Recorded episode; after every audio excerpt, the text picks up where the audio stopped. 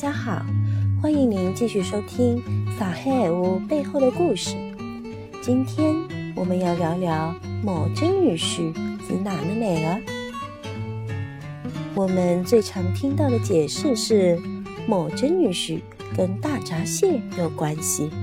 那么究竟是不是这么回事呢？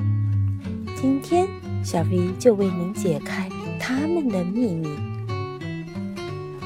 我们经常看电视啊，电视里的小品表演毛脚女婿上门的时候，手里都要提着一大串大闸蟹作为见面礼。大闸蟹，上海话也叫某家哈，顾名思义，它的蟹脚上有许多毛，而且啊，上海人说的某家哈，指的就是未成熟的螃蟹。那么某家哈指的就是嫩不成熟。相对于刚上门的小青年而言，也就是不成熟的某真女士喽。也有人说，某真女士来源于《西游记》故事里的猪八戒，因为猪等于笨。《西游记》里的高老庄人就形容猪八戒笨得毛手毛脚，而猪八戒又是高老庄里的上门女婿，所以。就叫笨的毛手毛脚的上门女婿为某真女婿。其实啊，这些都是艺术的表现手法。关于某真女婿的来源，有这么两个故事。宋朝有本《志怪录》，其中叙述了这样一个故事：一个官吏的女儿受青蛙蛊惑，整日神志不清，胡言乱语。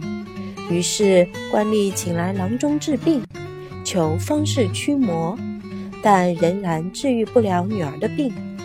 一天，一位外地读书人坐船经过此地，船就停在官吏门前的小河上。读书人发现河边有一只猪眼毛脚的青蛙，对着官吏家大门鼓喉高鸣，就上前抓住了这只长着毛脚的青蛙。不料，从门内传出一个女子呼叫：“何故负我婿？”的声音，就是为什么要抓住我的夫婿啊？于是他又敲开官吏家的大门，并把他见到的一切对官吏讲了。原来官吏的女儿是受蛙蛊而得病的，于是啊，他们就把这只毛脚青蛙杀了。第二天，官吏女儿的病也好了。不久啊，这位读书人就做了官吏的女婿，女婿毛脚即由此而来。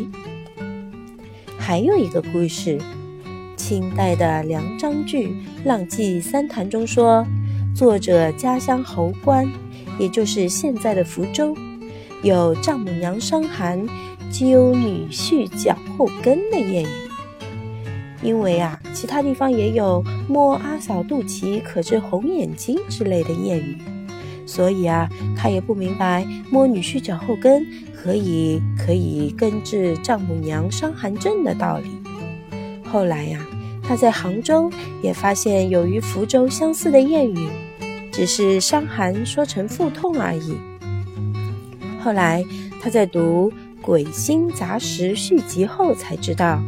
谚语中，女婿并不是女儿的丈夫，而是人的女婿这个穴位。刺激女婿穴位可以治疗腹痛。女婿谐音女婿，女婿对应的关系是丈母娘。于是啊，人们对患有腹痛的老妪开玩笑：摸女婿的脚后跟可以治疗他的病痛。后来，摸脚女婿就变成了毛脚女婿啦。毛本意有粗、粗心、粗略、不细致、不沉着、慌忙、急躁等意思，而这些都是小年轻，尤其是小男生常常容易犯的。所以，小年轻尤其男生的行为处事常常毛手毛脚。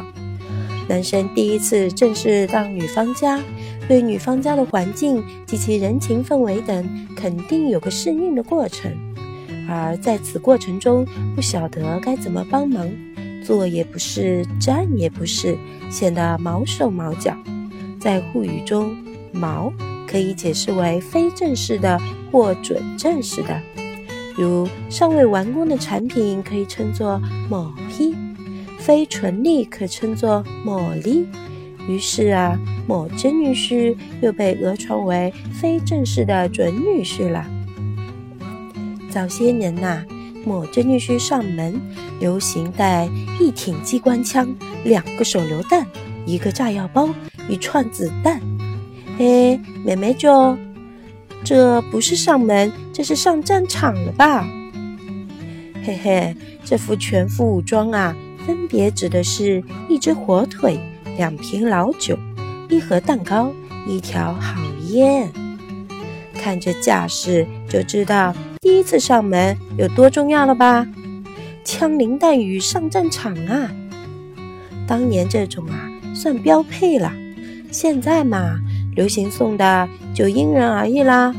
这个就需要各位某真女士好好和自己的女朋友做好谍战工作，搞清楚未来的丈母娘和老丈人到底喜欢什么东西啦。投其所好总是不会错的。各位某真女婿，哦，不对不对，各位听众朋友，各位男性听众朋友。特别是还没有当过毛脚女婿的听众朋友，以后上门前要好好做做功课，不要第一次到女朋友家里见家长就毛手毛脚哦。好了，各位听众朋友们，感谢您的收听，我们下期继续给你讲好玩又长知识的上海爱屋背后的故事。阿拉下趟再会。